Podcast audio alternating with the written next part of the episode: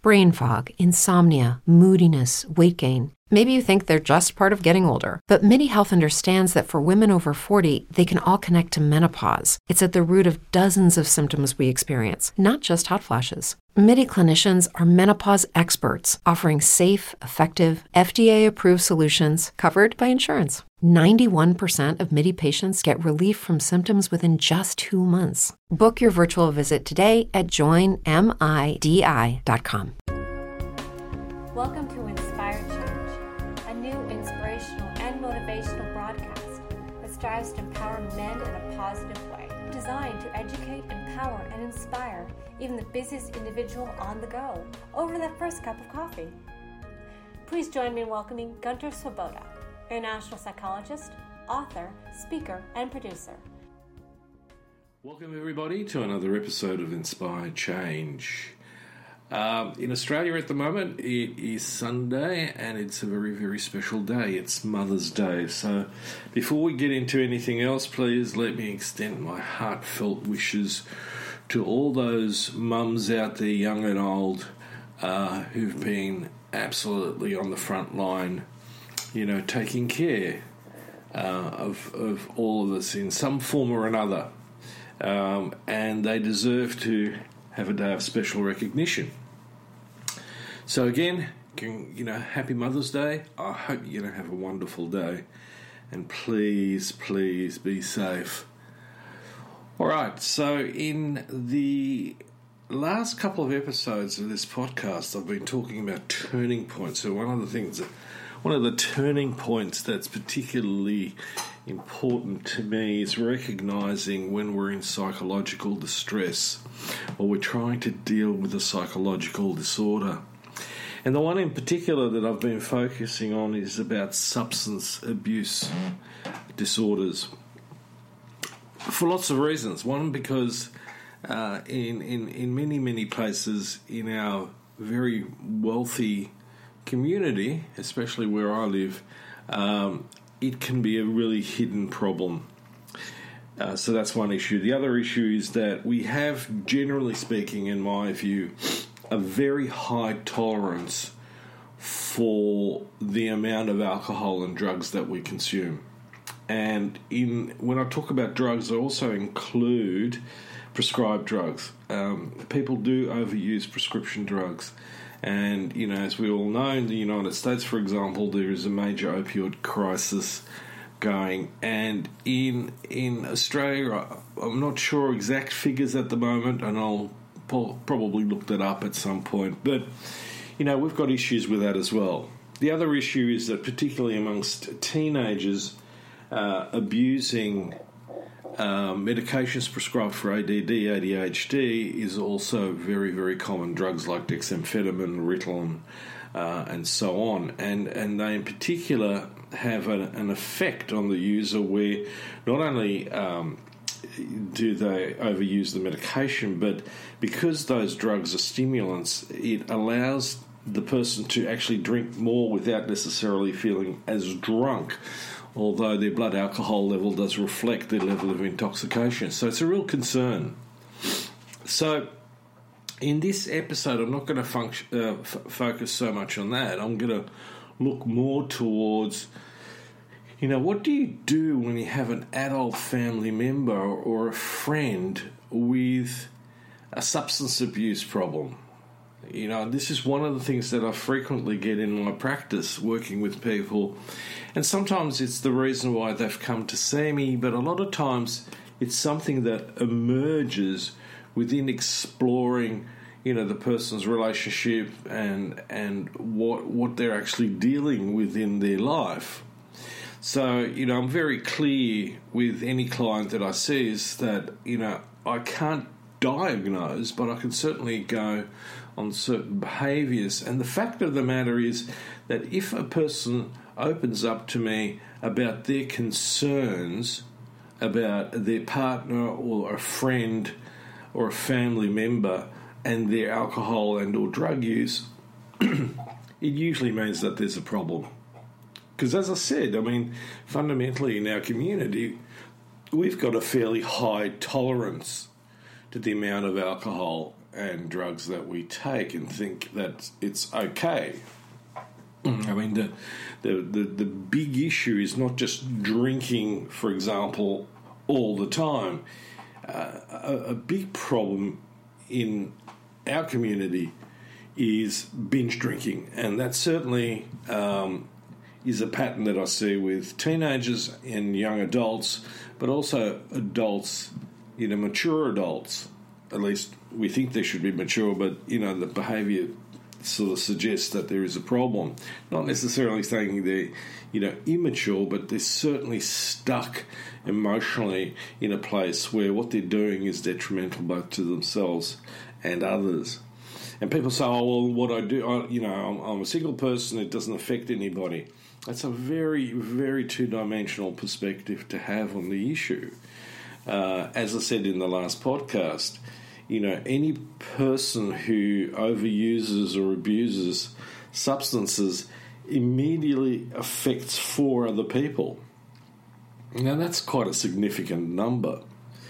So, firstly, we need to sort of understand what those impacts can be. I mean, certainly as a husband or a wife, if I've got a partner who is, you know, um, overindulging or abusing substances, my stress levels are going to be through the roof. Um, because there's one, I'm going to constantly wonder what he, she is like, you know, after a few drinks or, you know, after a party or during a party. Uh, the other aspect of it is, and I say this very, very uh, fervently, is that when we are intoxicated, doesn't matter what drug it is, we're actually not emotionally available. Um, and a lot of times afterwards, we're not practically available. So if you're trying to nurse yourself through a hangover the next couple of days, uh, how effective and how you know connected are you going to be either as a husband or wife or as a parent? Um, one of the groups that I do a lot of work with is people who've grown up in families where there are alcohol and substance abuse disorders right through their childhood.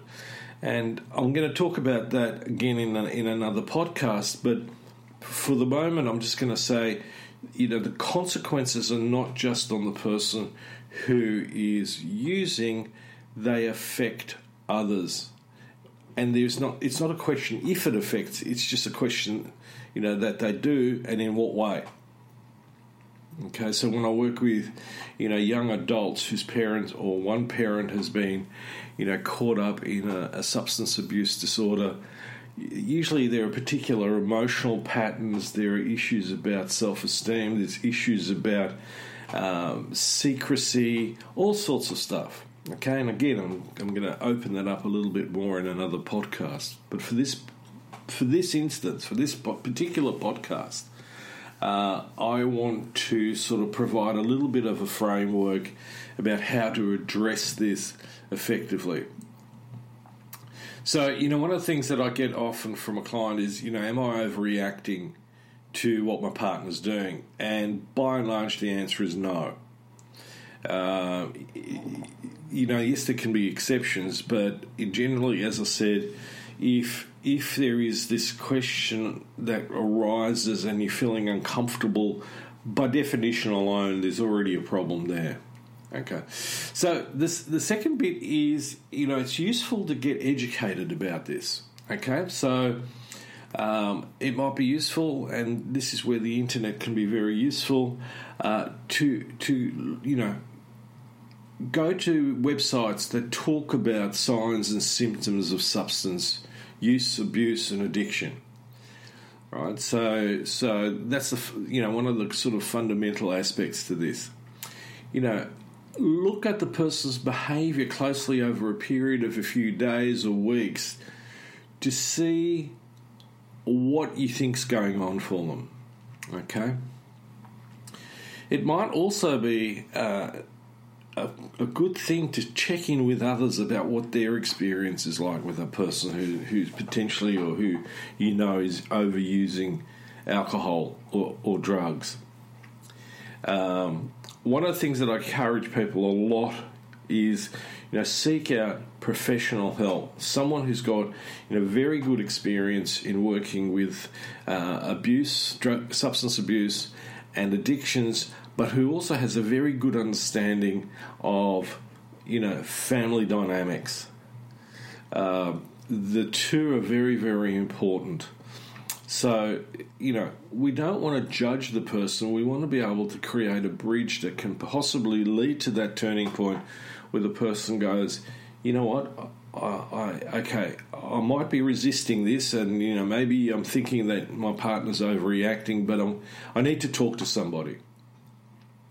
And so that's a really, really important aspect. The other aspect, and I want to stress this uh, very, very strongly, is you do need to be cautious in terms of how and when you raise it, because it's very, very important that you and your family are safe from any sort of possible harm. Um, this is particularly relevant uh, with alcohol abuse because it tends to, you know, domestic violence and alcohol abuse go uh, highly correlated. So they sort of go hand in hand frequently. Um, so that's there's sort of a couple of issues that I want people to think about. The other thing is, do not try to have a conversation with a person when they're intoxicated. Doesn't matter what it is, whether it's alcohol, whether it's stimulants, whatever. It, it, it, it's a you know essentially a waste of oxygen, really, and you can actually get yourself into some very difficult situation. Also, do not try to do that when you've had maybe a drink or two yourself. You, you, you need to be sober in that in that space. Now, one of the things that we talk a lot about in terms of you know t- taking steps to address this is you know there are there are really significant benefits in getting at this early. Um, one of one of the problems with, for example, alcoholism is that it tends to escalate over time. Um, my experience is that you know that can be as short as three to five years, where the person is suddenly physically and and and psychologically addicted. And the physical addiction to alcohol is particularly problematic because if the person tries to take themselves off cold turkey, they're putting themselves into an a medical emergency. And so, you know, there there are some safety concerns both for the person using, but also for you know the people around them, and we need to really take care of you know how we're going to set the scene and you know pick our times. Having said that, there is never a good time. It's somewhere along the line. It's always gonna. There's always going to be tension, stress, and conflict around it. Um, so, you know, one of the things you, you just need to do is at some point going, okay, this this is it. So if you follow the sort of basic rules that are outlaid earlier on, the better. Um, one of the things that I think is really important is in this context um, is to understand there is no quick fix. This is going to take some time. This is going to maybe take you know several conversations. Um, one of the things that they talk about in AA is that for a lot of people, their turning point is hitting rock bottom. In other words, if there's a physical crisis, a medical crisis that occurs, um, a relationship crisis, or a professional crisis, i.e., they may be, you know, uh, at, a, at a work function and they're overly drunk and they do something completely inappropriate. And so, for some people, that's rock bottom, but everybody has a different point which can be referred to as a turning point, where they where the lights go on and they go, okay, uh, maybe I do have a problem. Because usually, uh, people sort of need to grow into the idea that they've got a problem.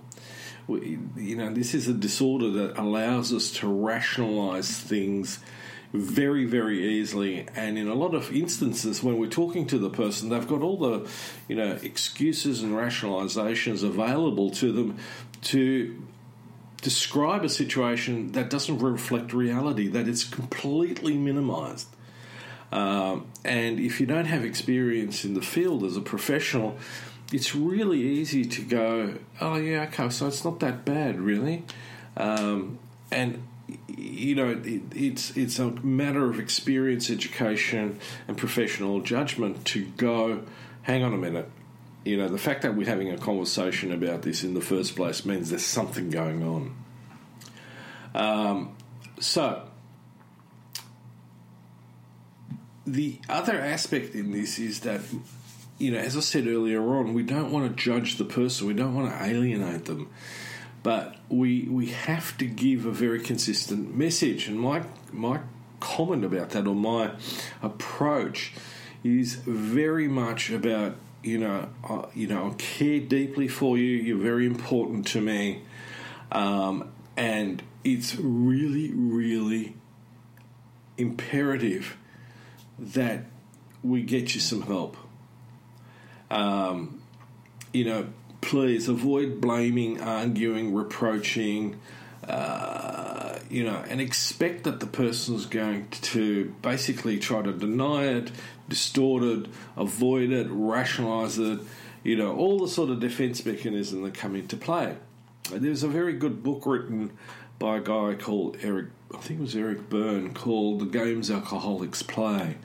And it really, it highlights the scripts, in a sense, the conversational, the communication scripts that people get into um, when they are in a substance abuse situation. It changes our perspectives. Um, very much a bit like you know our, our, perspective changes when we're depressed, but this is particularly uh, insidious. One of the other things I think that can help, um, and in the last uh, episode I talked about models of addiction. Um, and although I'm not a fan of the disease model, although I, I reframe disease in my work with substance abuse disorders and addictions as a dis-ease. In other words, it's not like a medical illness, but rather a, a, an underlying, you know, inner conflict around quite often uh, a trauma or a, or a psychological wound. We talk about the narcissistic wound in that case and the, and the layers that are built up around that to try and function and live with this distress. Okay, but however, having said that, uh, AA has a program for family and friends of someone with a pro- problem called Al Anon. So that may be also very, very useful. There is a non uh, disease model program which is called the Smart Recovery uh, process, which is basically uh, uh, it originates from rational emotive behavior therapy and the work of Albert Ellis. And it's it's it's a very very very good program. It's not spiritually based in that sense, uh, or you know, for some people, the, the, whole idea of surrendering to God and all that it just doesn't sit well. Um, Smart doesn't have that. So, you know, if you if you've got any queries, please you know Google it.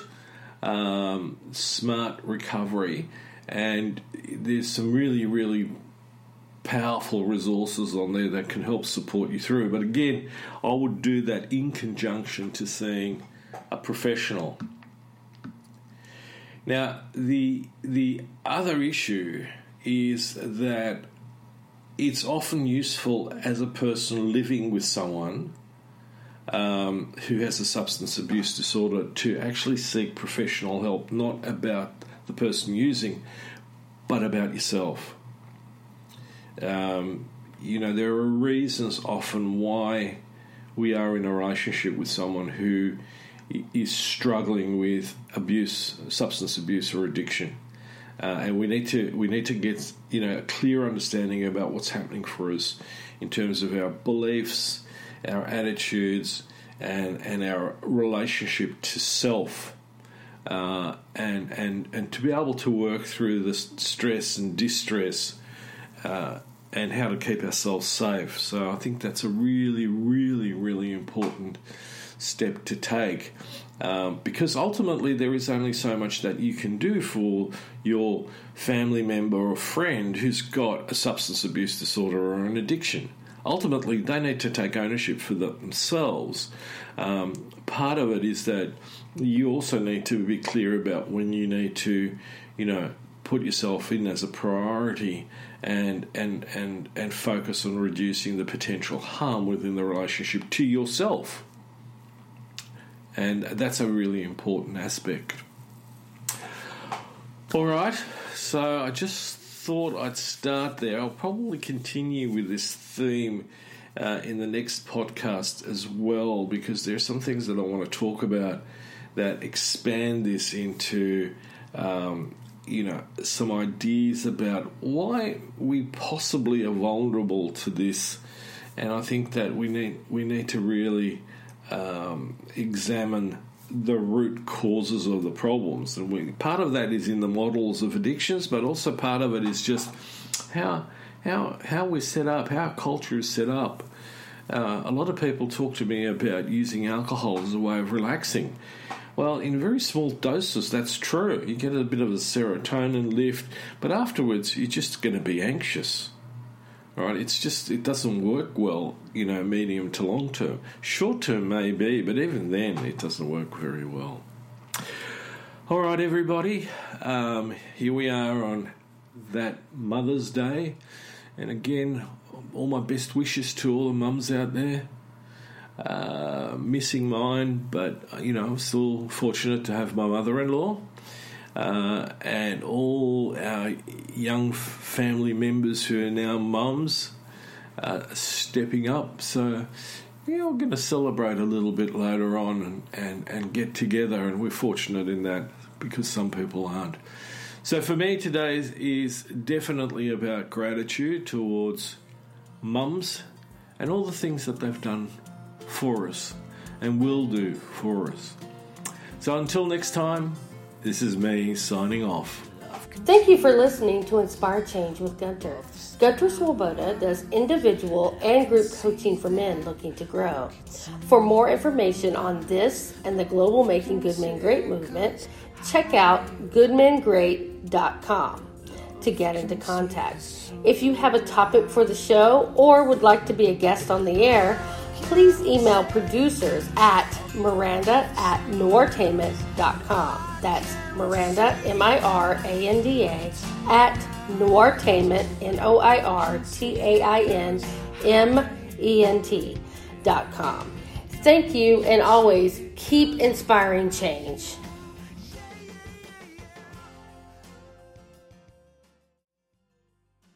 Lucky Land Casino asking people what's the weirdest place you've gotten lucky? Lucky? In line at the deli, I guess? Aha, in my dentist's office. More than once, actually. Do I have to say? Yes, you do. In the car before my kids' PTA meeting. Really? Yes. Excuse me, what's the weirdest place you've gotten lucky? I never win and tell. Well, there you have it. You can get lucky anywhere playing at LuckyLandSlots.com. Play for free right now. Are you feeling lucky? No purchase necessary. Void where prohibited by law. 18 plus. Terms and conditions apply. See website for details. It is Ryan here, and I have a question for you. What do you do when you win? Like, are you a fist pumper? A woohooer, a hand clapper, a high fiver. I kind of like the high five, but if you want to hone in on those winning moves, check out Chumba Casino. At ChumbaCasino.com, choose from hundreds of social casino style games for your chance to redeem serious cash prizes. There are new game releases weekly, plus free daily bonuses. So don't wait. Start having the most fun ever at ChumbaCasino.com. No purchase necessary. VGW. Void were prohibited by law. See terms and conditions. 18 plus.